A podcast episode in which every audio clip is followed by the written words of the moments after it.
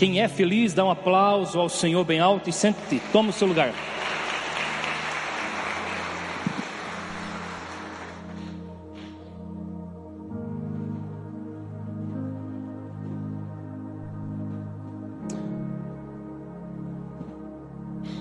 Queridos, eu queria nessa noite falar sobre um tema.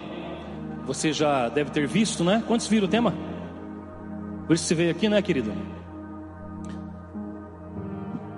Vamos falar hoje sobre faça guerra. Sei que o cenário atual remete a isso, mas não tem nada a ver com aquilo. É, existe um problema que nós temos, querido, que é o problema de procrastinar, que é o problema de protelar aquilo que nós deveríamos fazer hoje, deixamos para outro dia. E quanto mais nós protelamos, quanto mais nós procrastinamos o que deveríamos fazer, nós pioramos a situação, deixamos a situação mais difícil ainda. Bom, eu sei que tem uma das falas de uma das partes da guerra. Aliás, antes de continuar, vamos orar por eles, querido. Queria que você orasse agora juntamente comigo pela Ucrânia, pela Rússia. Pode ficar sentado mesmo. Ore pelas igrejas que lá estão implantadas, pelos nossos irmãos queridos que lá estão. Ore por aqueles que não conhecem a Cristo e não têm nenhuma esperança. Se uma bomba cai na casa deles, para onde vão? Ore por aqueles que estão desabrigados, por aqueles que estão com medo agora, em qualquer um dos dois países. Vamos orar por eles agora. Sim, Deus, nós oramos por essas nações. Nós não sabemos o que realmente acontece lá, Deus. Realmente nós não sabemos quais são as causas, quais são os interesses obscuros por trás de tudo isso.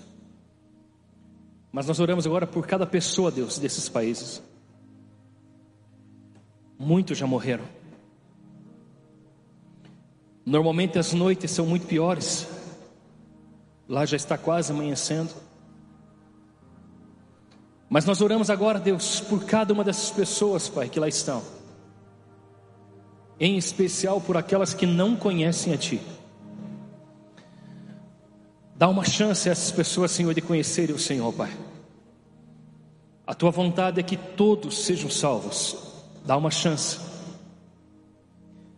Dá uma chance aos russos, aos ucranianos a conhecerem o Senhor. Dá uma chance a cada pessoa que vive naqueles países, Deus, de conhecer a Ti. Nós oramos por paz, Deus. Nós oramos pela Tua paz. Mas muito mais do que uma paz territorial, nós oramos por uma paz do coração. Uma paz que adentra o coração e que gera confiança de que, independente do estado que estiver lá fora, o que importa dentro está bem. Nós oramos, Deus, por esses governantes que lá estão. Tem misericórdia, Deus. Tem misericórdia de cada soldado, Pai, que lá está no fronte de batalha. Alcança esses países, Senhor. Alcança esses países, Jesus. É a oração que nós fazemos, Deus, a eles, a Ti, em nome do Teu Filho amado Jesus Cristo. Amém. Amém, queridos. Tem uma fala de uma das partes, e aquilo me chamou muita atenção. E ele disse assim: há uma necessidade de fazer um pequeno confronto, para que mais tarde não seja necessário ter que fazer uma guerra terrível. Quando eu li aquilo, na hora eu me remeti àquilo que nós tantos conhecemos. Corte o mal pela raiz. E não estou fazendo apologia a nenhum dos dois lados, como acabamos de orar, nós não conhecemos o que realmente acontece lá. Nós não sabemos quais são os interesses verdadeiros que aqueles homens e o porquê estão fazendo o que fazem. Mas essa fala me chamou atenção, muita atenção. Porque há uma grande verdade por tudo isso. Quanto mais tempo nós levamos para resolver algo, Quanto mais tempo nós levamos para fazer uma é, para fazer é o que nós temos que fazer, mais intensa, mais terrível e em maior proporção será a guerra que nós teremos que tra travar. Quanto mais tempo nós protelamos o que deveríamos, faz deveríamos fazer hoje, mais difícil vai ficar para fazer amanhã. Essa é uma grande verdade. E é óbvio que eu não estou falando de guerras físicas, externas, porque a grande maioria dessas guerras externas que acontecem, elas acontecem por um motivo. O motivo é que as pessoas, elas não conseguem guerrear no seu interior. Ela não consegue guerrear o orgulho que tem, a ambição que tem, não consegue, não consegue guerrear as suas maldades. Ela não consegue guerrear com as suas a sua vontade de se cobrar por alguma coisa que aconteceu no passado. Então, como ela não consegue se resolver dentro, ela resolve fora. Eu não estou falando de guerra física, guerra de bomba, mas há uma grande necessidade de fazermos uma guerra. Mas as guerras externas, elas só acontecem porque não há guerra interna. As guerras externas só acontecem porque aqui dentro não foi resolvido. Guerras externas existem porque lutas internas não foram travadas. Então lá fora começa a dar problema. E você sabe, existe uma guerra sim que nós travamos ou deveríamos travar todos os dias.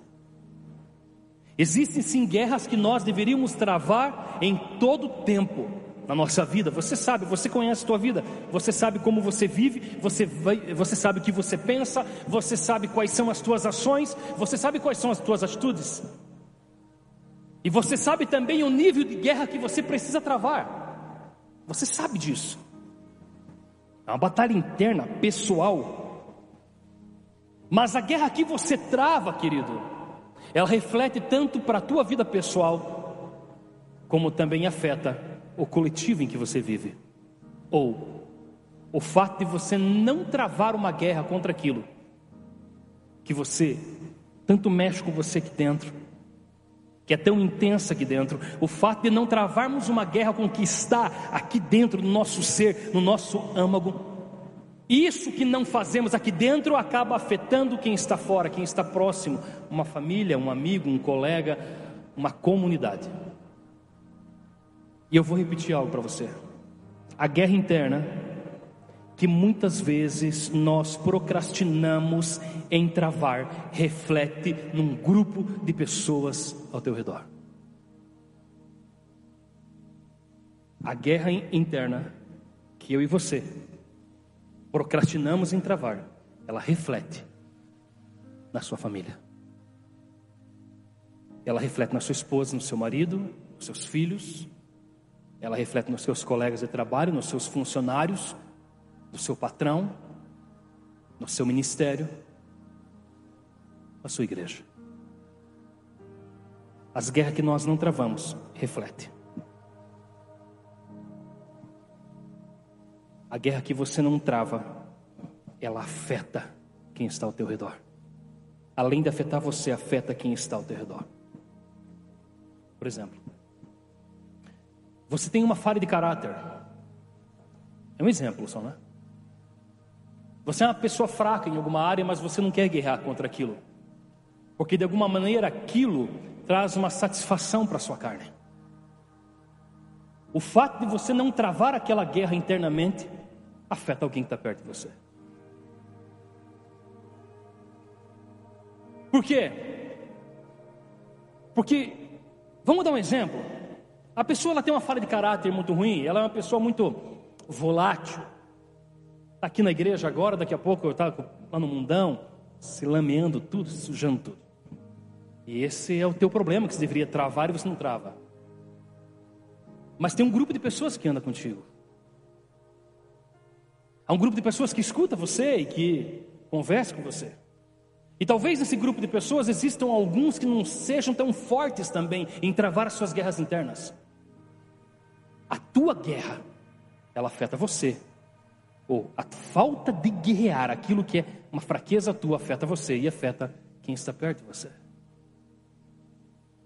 Olha esse exemplo bíblico aqui. Josué capítulo 7, verso 1 em diante diz assim. Ah, antes deixa eu dar um abraço. Tem uma galera que nos assiste, irmão, toda semana. Tem o pessoal que fala, ei pastor, você é meu pastor ainda. Pessoal que está lá em Maringá, um abração. Pessoal que está lá em Serra, no Espírito Santo, um abração. Eu sei que tem irmãos de outras cidades aqui do estado, tem irmãos do Mato Grosso do Sul, que Deus alcance o seu coração também. Um beijo no coração de vocês, amo vocês. Josué capítulo 7 diz assim: Entretanto, os israelitas foram infiéis com relação ao anátema, ao que fora consagrado destruição. Acã, filho de Carmi, neto de Zabidi, bisneto de Zerá, da tribo de Judá, apossou-se de alguns objetos que estavam sob anátema, e por isso a ira do Senhor acendeu-se contra Israel. Aconteceu que Josué enviou homens de Jericó em direção à cidade de Ai, que fica próximo a Bet-Aven, a leste de Betel, e ordenou-lhes: Subi e espionai a região. E eles subiram para explorar o território de Ai. Assim que voltaram a Josué, reportaram-lhe: Não é necessário que suba todo o povo. Lembre, eram milhões de pessoas.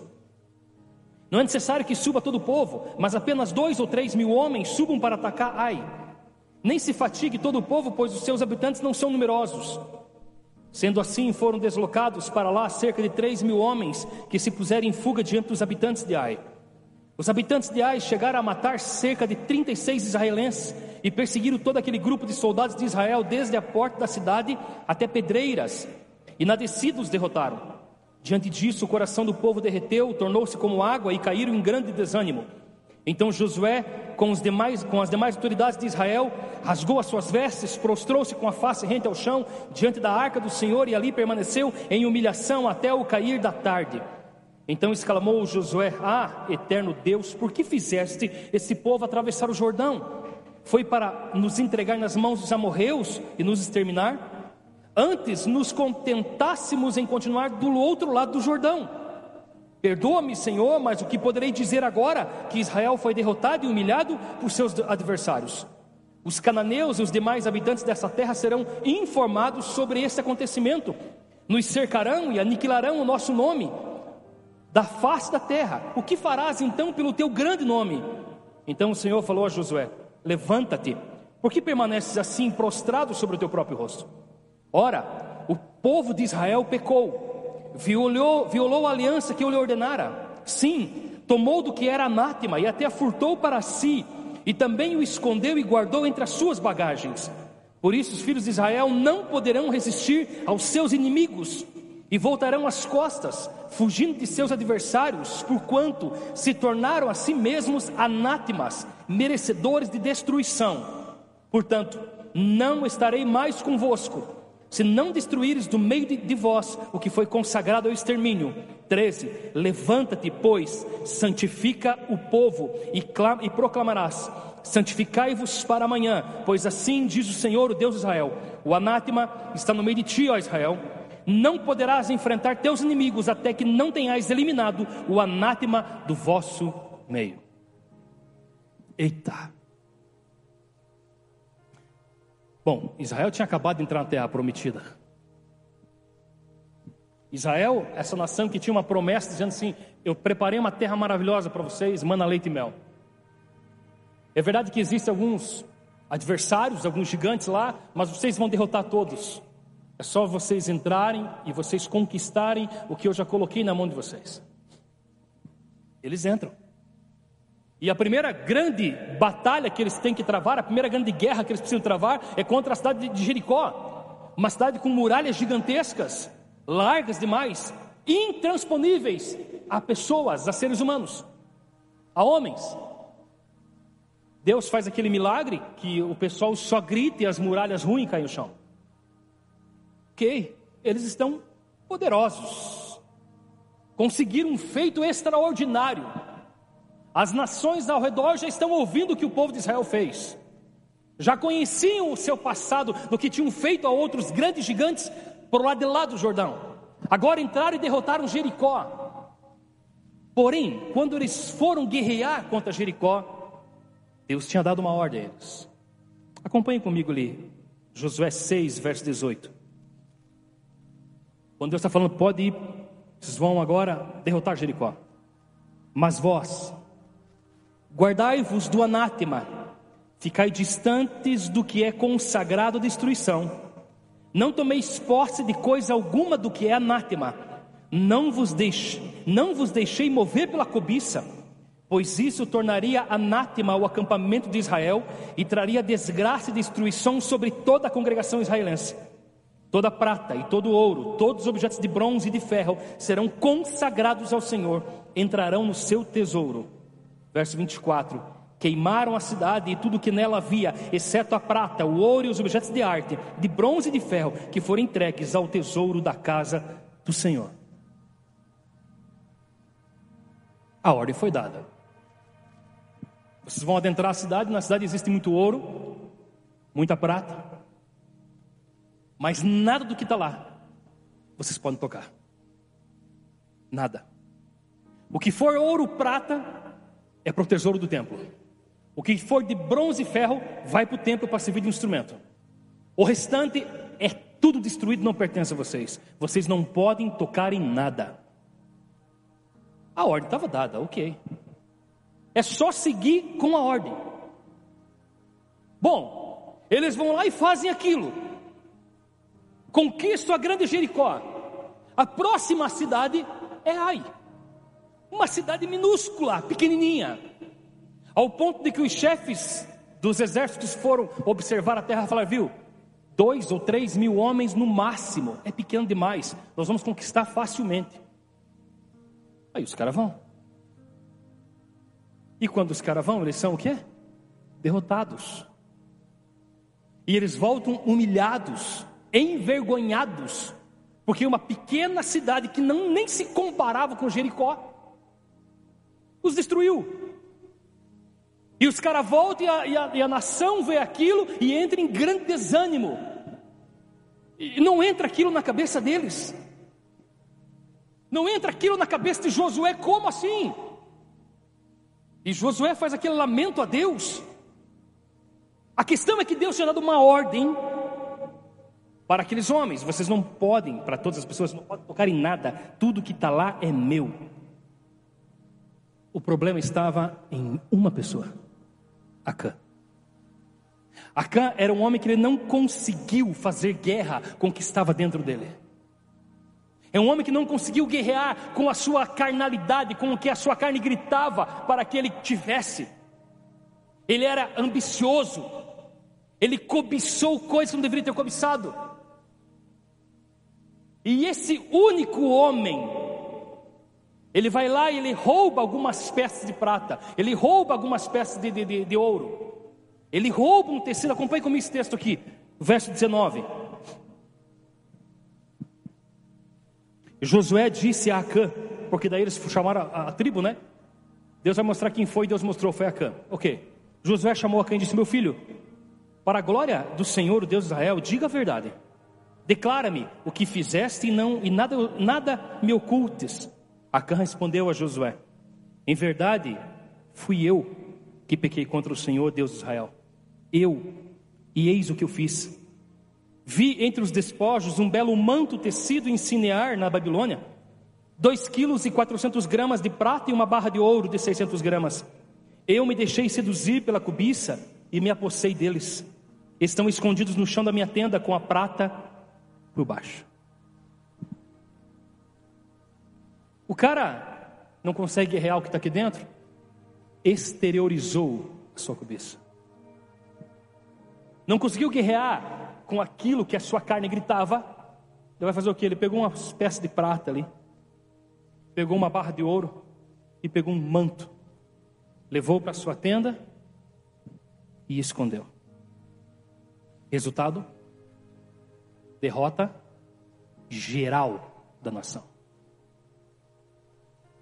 Mas vamos dividir em duas partes. Primeira, a derrota é pessoal.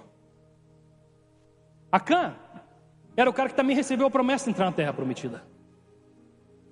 Ele recebeu a promessa. Acã é o cara que entrou na terra prometida.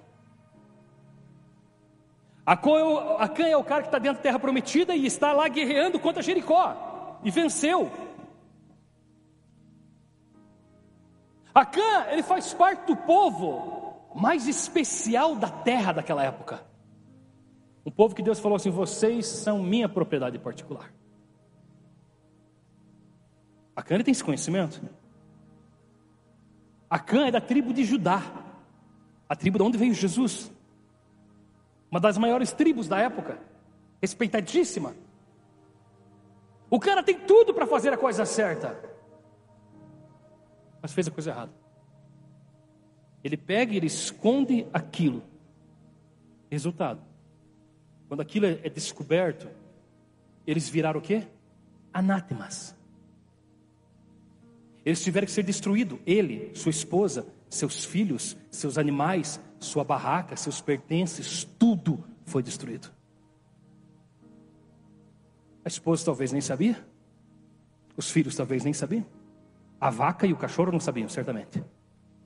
Tudo pereceu. Tudo foi destruído. Então a derrota não é só de Acã, é de Acã e da sua família, dos seus pertences. Agora, sabe um detalhe interessante sobre a palavra anátema? Deixa eu te falar aqui. A palavra anátema ela traz alguns significados. Na primeira vez que você lê a palavra anátema e você procura no Strong, ele vai é, trazer uma ideia de seguinte: de algo devotado, separado, dedicado a Deus. E quando Deus fala no verso 18 e 19, Ele está falando: existe prata, ouro, ferro e bronze, é tudo anátema. Porém, estas coisas serão dedicadas e consagradas a mim. A primeira parte que você lê o texto, você entende: opa, existem coisas que, apesar de serem anátemas, elas eram anátemas e separadas não para destruição, mas sim para consagração, algo especial para Deus. Agora, quando Acã toma posse disso que é consagrado ao Senhor, o que é consagrado torna-se condenado. Aquilo que era do Senhor, aquilo que foi separado para ser do Senhor, não é mais agora consagrado na mão de Acã. Agora é condenado. E agora, aquilo condenado a palavra anátema vai trazer o seguinte significado: designado para destruição total. Uma coisa é estar na mão de Deus, a outra coisa é estar na mão de uma pessoa, sendo que não poderia estar ali. Muitos não entendem por que a vida não rompe. Por causa disso, irmão. Aquilo que não é teu, se for de Deus, na tua mão, torna-se condenação. E foi isso que aconteceu com Acã. E eu quero te chamar a atenção para isso. Acã, ele negligenciou o que estava dentro do coração dele. O que estava lá dentro. Ele negligenciou a sua falta de caráter. E todas as vezes que nós negligenciamos as guerras que nós deveríamos travar, logo de início, logo pela raiz, ao longo do tempo, as consequências são terríveis e elas afetam não somente a nós, mas quem estiver próximo a nós também. Deixa eu dar um exemplo para você. Davi,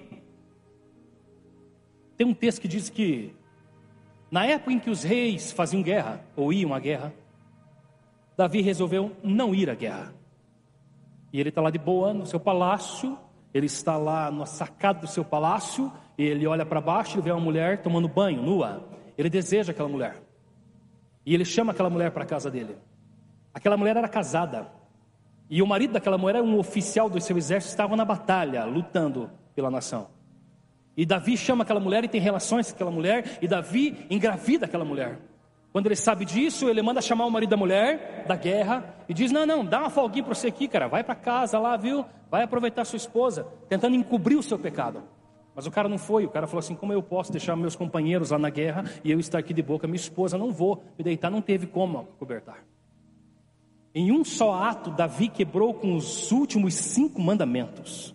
Davi cobiçou, Davi roubou, o que não era dele, né? Porque rouba isso, adulterou, matou e deu falso testemunho. Por quê? Quando ele viu que não tinha o que fazer, ele manda um recado para o general, diz assim, viu, coloca o, o marido da mulher aí na frente da batalha, no lugar mais ferrenho, ele tem que morrer.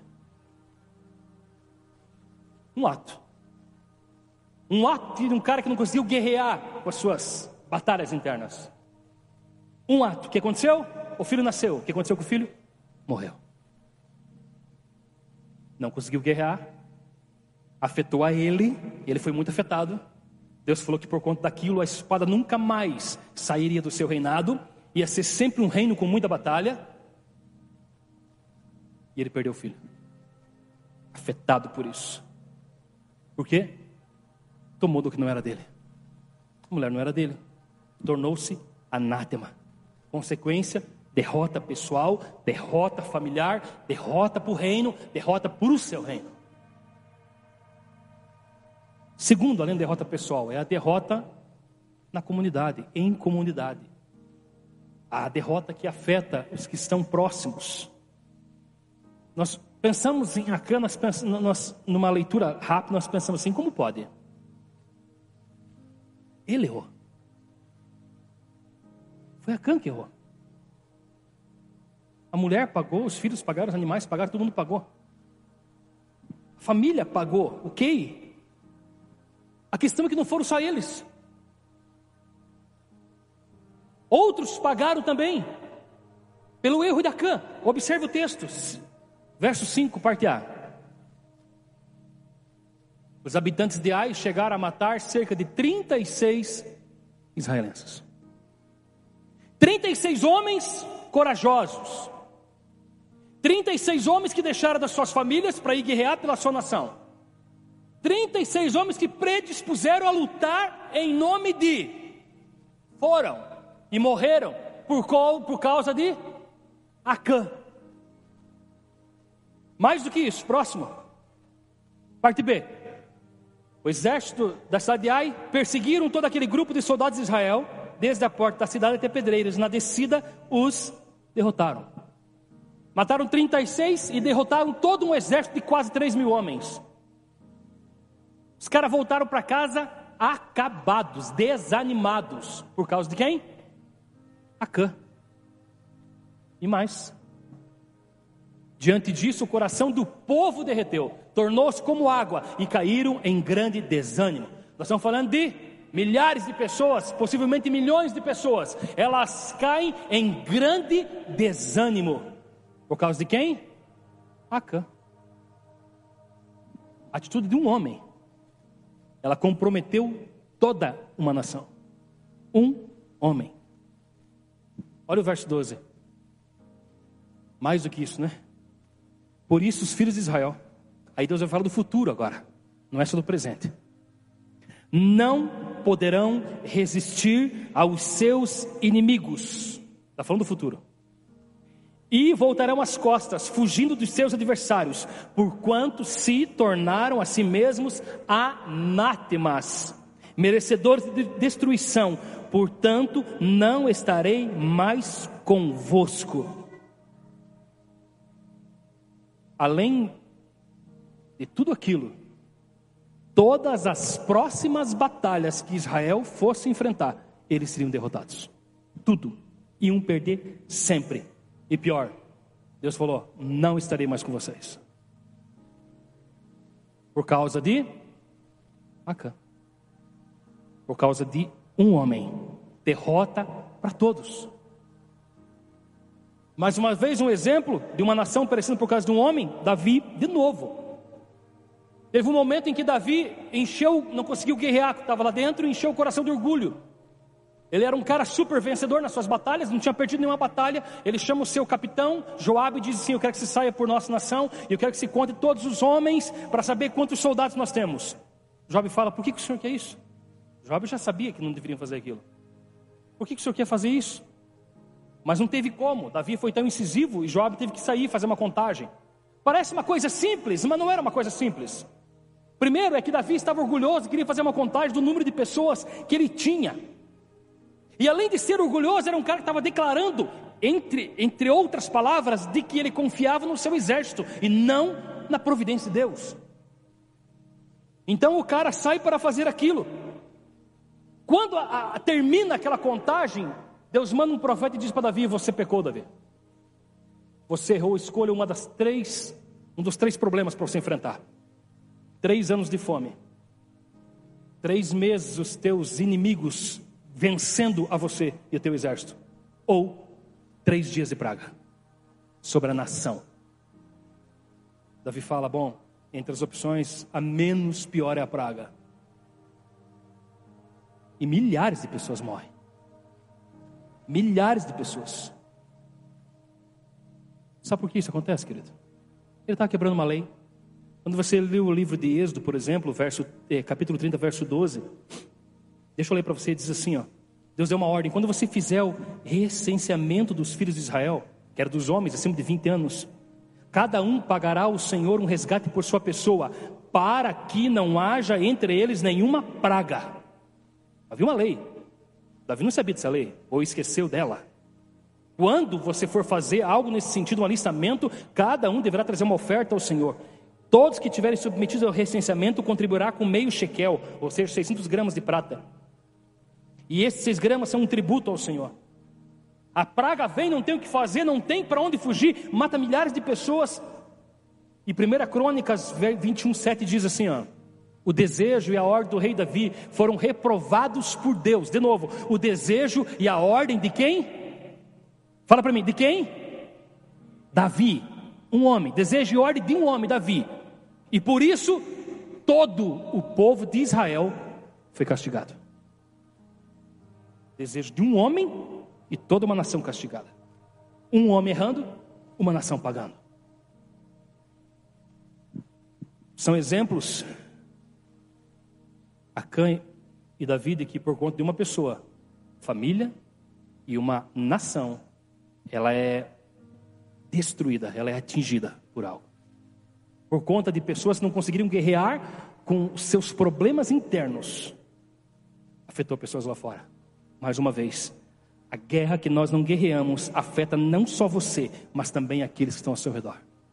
A guerra que você não guerreia, ela afeta não só você, como as pessoas que estão ao seu redor.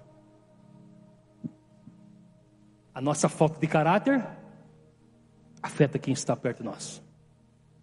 A nossa falta de misericórdia afeta quem está perto de nós.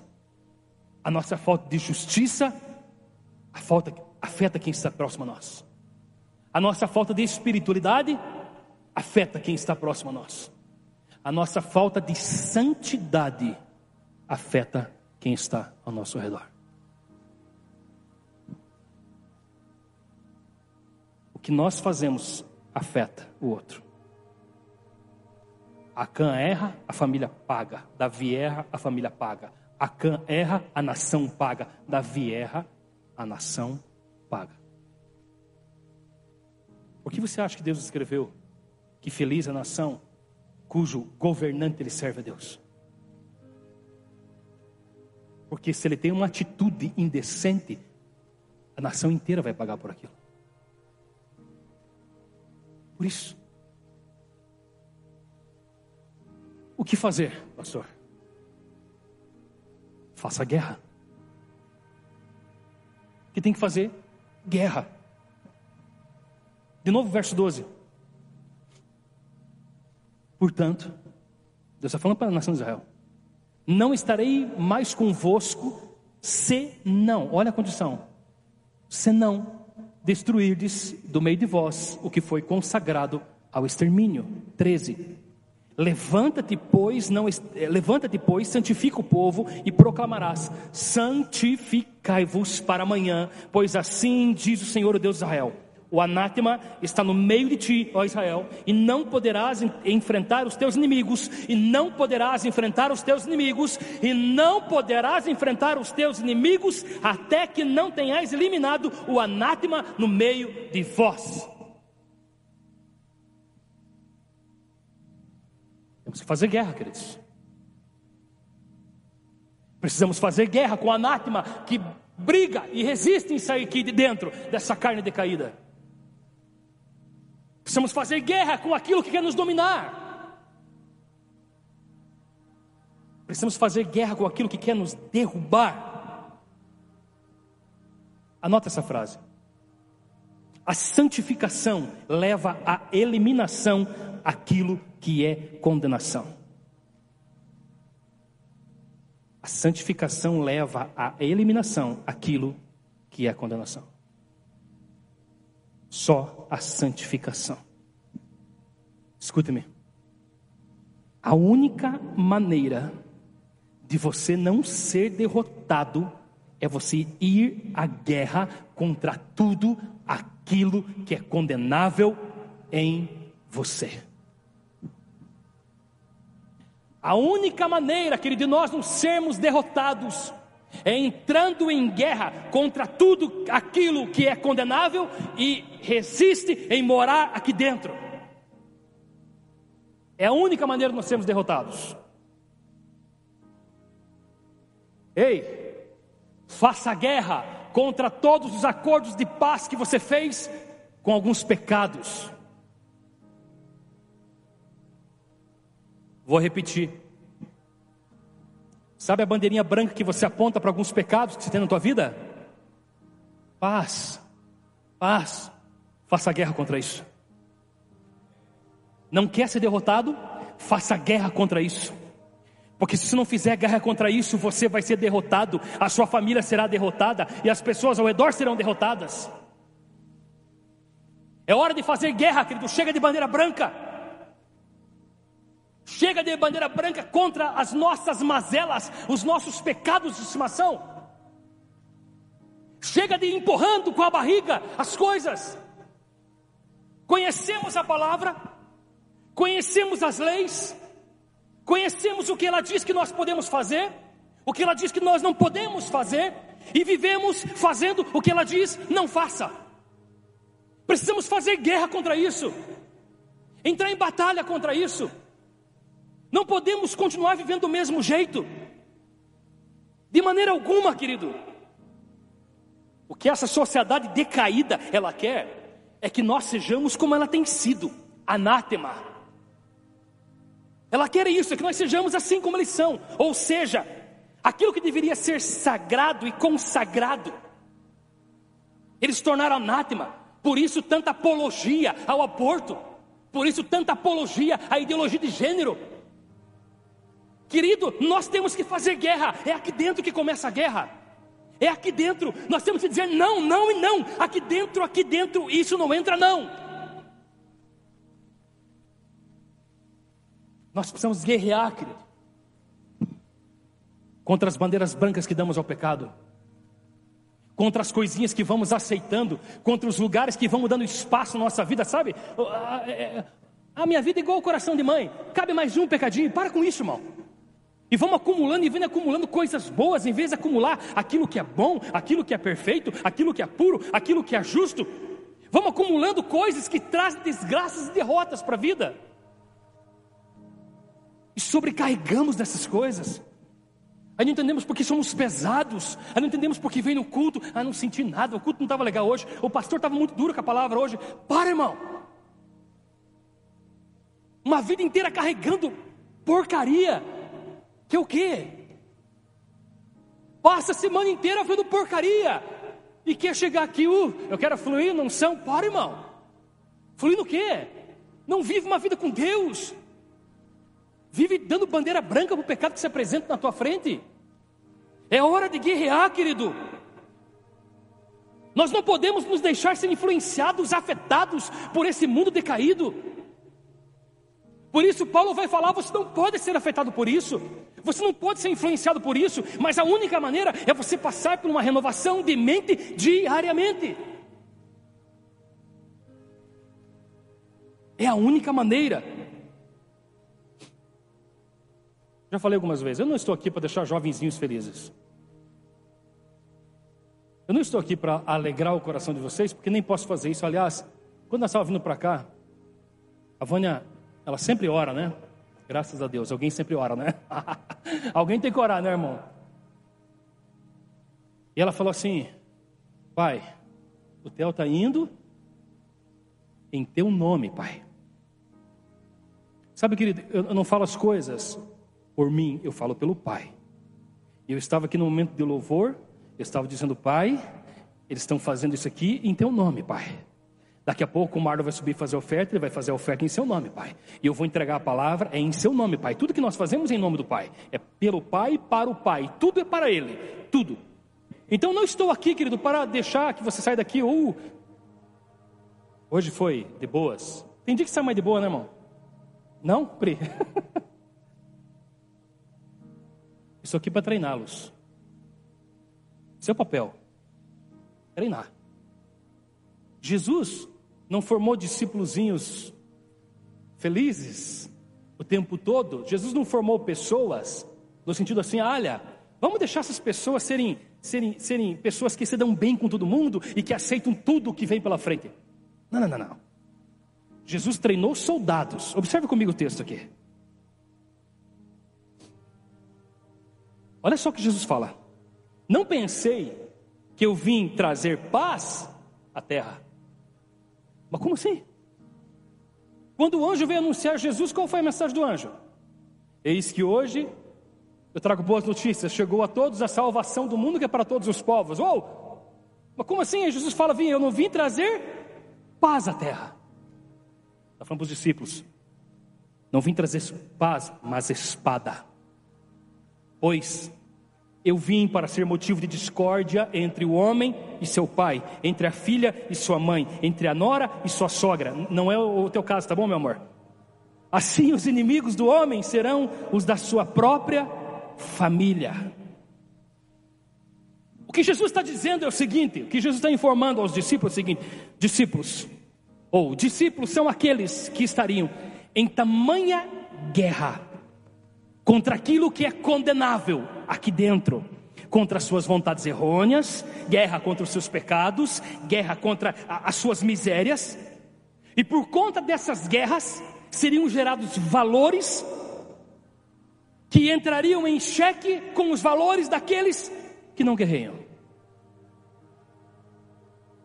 Jesus está falando, eu estou treinando vocês. Ele não está dizendo que todo filho se dá mal com o pai, que a filha se dá mal com a mãe, ou que a nora se dá mal com a sogra. Não. Está dizendo assim: vocês, vocês, quando aprenderem a guerrear internamente, quando aprenderem a guerrear contra os seus pecados, suas mazelas, suas vontades que não estão de acordo com a palavra, quando vocês aprenderem a guerrear, essa guerra vai gerar em vocês um valor que vai entrar em xeque com pessoas que não guerreiam. É por isso. Então, nós guerreamos contra as nossas misérias, porque nós não queremos ser condenados, mas que por buscamos ser consagrados. É por isso que nós guerreamos as nossas batalhas. E quando nós fazemos isso, inevitavelmente nós geraremos discórdia. É inevitável que uma igreja posicionada gere discórdia. Inevitável, Everton. Que você é um cara posicionado na palavra do Senhor. Vocês que vivem a palavra do Senhor, é inevitável que gerem discórdias.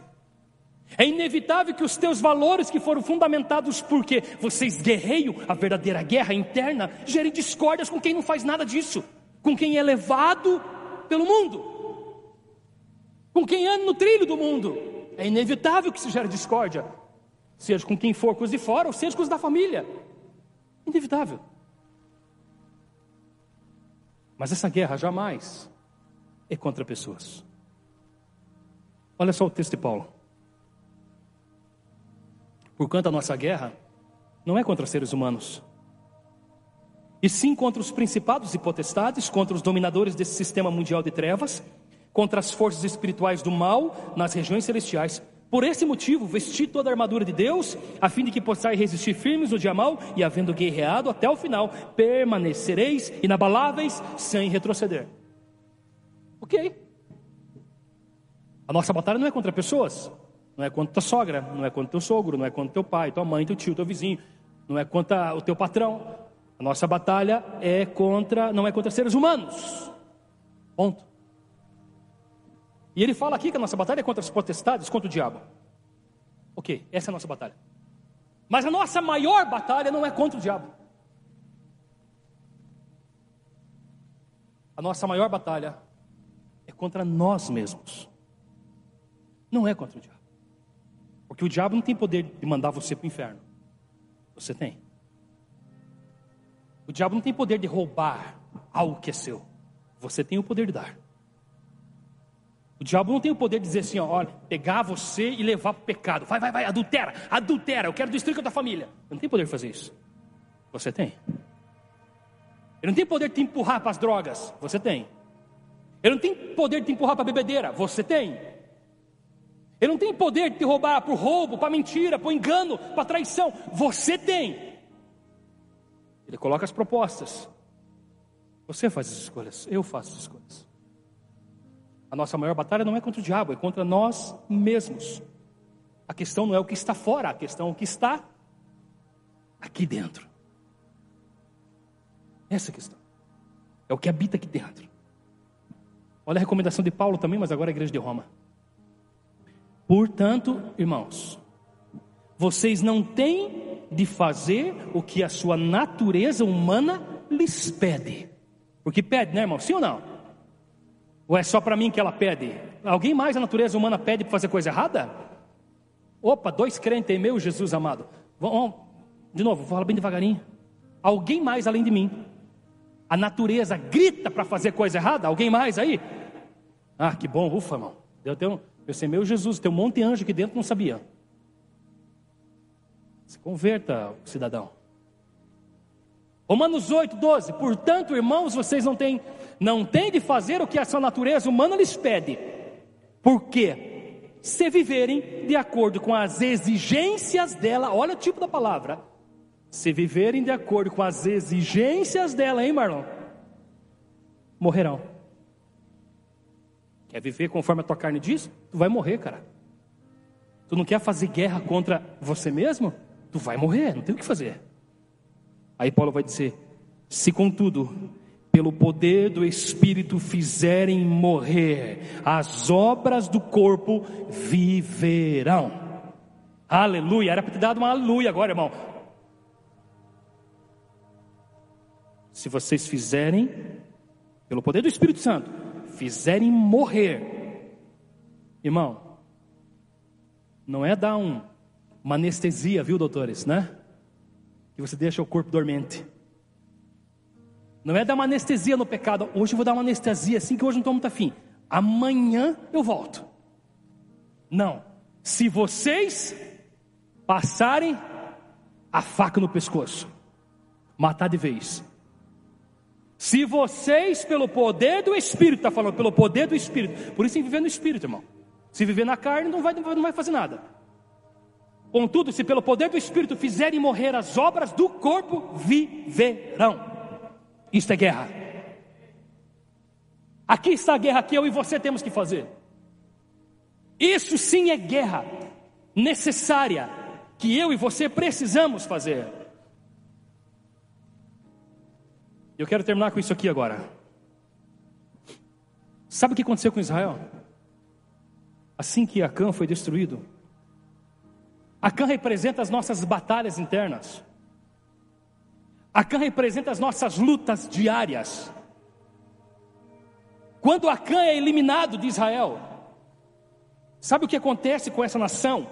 Com essa santificação que eles fazem? Porque naquele momento a destruição de Acã e do, aquele, do, e do que pertencia a ele era santificação para Deus. Era a mesma coisa que aconteceu em Jericó. O que iam fazer agora com a cã representava santificação para Deus. Olha só o que aconteceu com a nação depois que eles se santificaram. Verso 23. Ou melhor, capítulo 23, verso 9. O Senhor expulsou aqui, Josué está quase morrendo e vai falar para o povo, vai relembrar o povo. O Senhor expulsou diante de vós nações poderosas, grandes e fortes, e ninguém, olha que coisa linda isso aqui e ninguém pôde resistir diante de vós até o dia de hoje. Uau, cara, que coisa extraordinária isso aqui. Olha, depois que vocês se santificaram, o que aconteceu? O Senhor expulsou diante de vós nações poderosas, grandes e fortes. Ninguém pode resistir diante de vós até o dia de hoje. Um só homem dentre vós pode perseguir mil adversários. Olha isso aqui, isso aqui é muito forte, o Rafael. Um só homem contra mil, ele pôde resistir e venceu pois o Senhor vosso Deus tem combatido pessoalmente por vós, como prometera. Uau, cara! Capítulo 24, verso 13. E eu lhes dei uma terra que não exigiu de vós nenhum trabalho para cultivar, cidades que não edificastes e nas quais estáis hoje morando, vinhas e olivais que não plantastes e dos quais comeis com fartura. Se santificaram? Benefício. Fiz, faz morrer as obras da carne, vive para o Senhor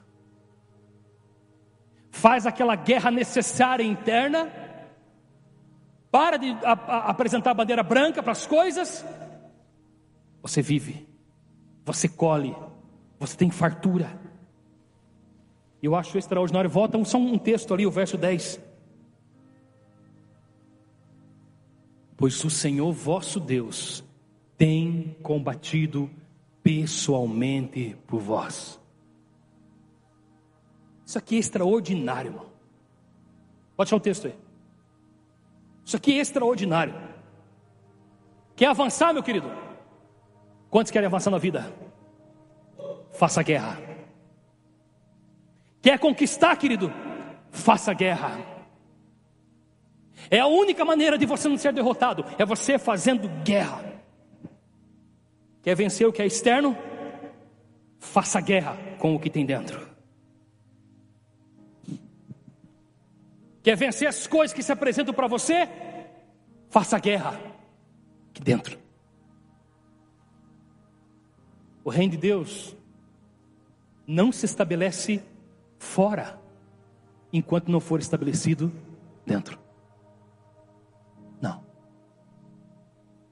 O reino do Senhor, que é a boa vontade do Senhor, que é a justiça do Senhor, que são as bênçãos do Senhor, que são esse Deus que combate pessoalmente por nós, não se estabelece aqui fora enquanto dentro não for estabelecido. Não tem como. Por isso Jesus falou: buscai primeiro o reino, estabeleça o reino aqui dentro. Estabeleça o reino e a justiça aqui dentro. Faça guerra com o que está aí dentro. Faça guerra com aquilo que quer te derrubar, com aquilo que quer te destruir. Faça guerra contra isso. Estabeleça o reino aqui dentro, porque uma vez o reino estabelecido aqui dentro, automaticamente ele é estabelecido lá fora.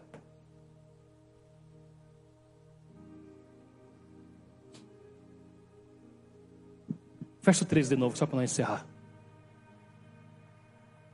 Fique de pé, por favor.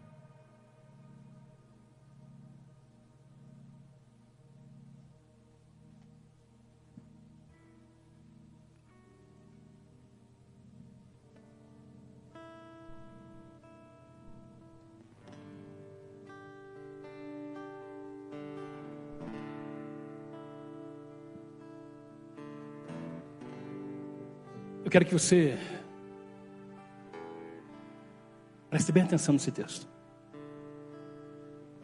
Eu estava com uma outra palavra preparada já, queridos, até ontem pela manhã.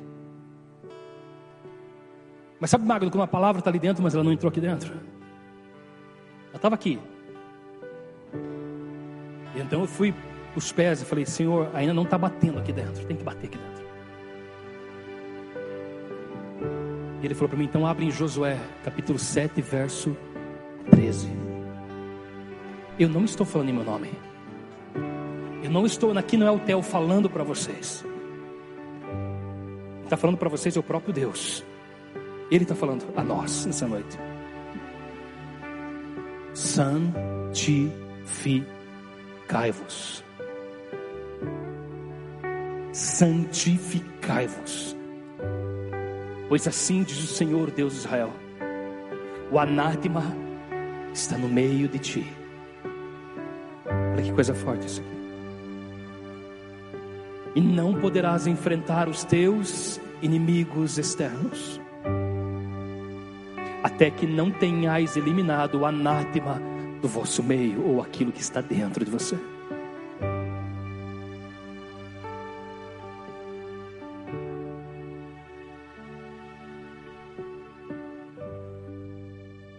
Eu sempre falo, Deus tem algo extraordinário para fazer em nosso meio. Por que essas coisas são bloqueadas? Porque nos falta santificação. Um dos, das orações de Jesus foi que todos tenham o mesmo pensamento, Pai. Eu quero que todos tenham o mesmo sentimento. Eu quero que todos tenham a mesma vontade. Santificai-vos.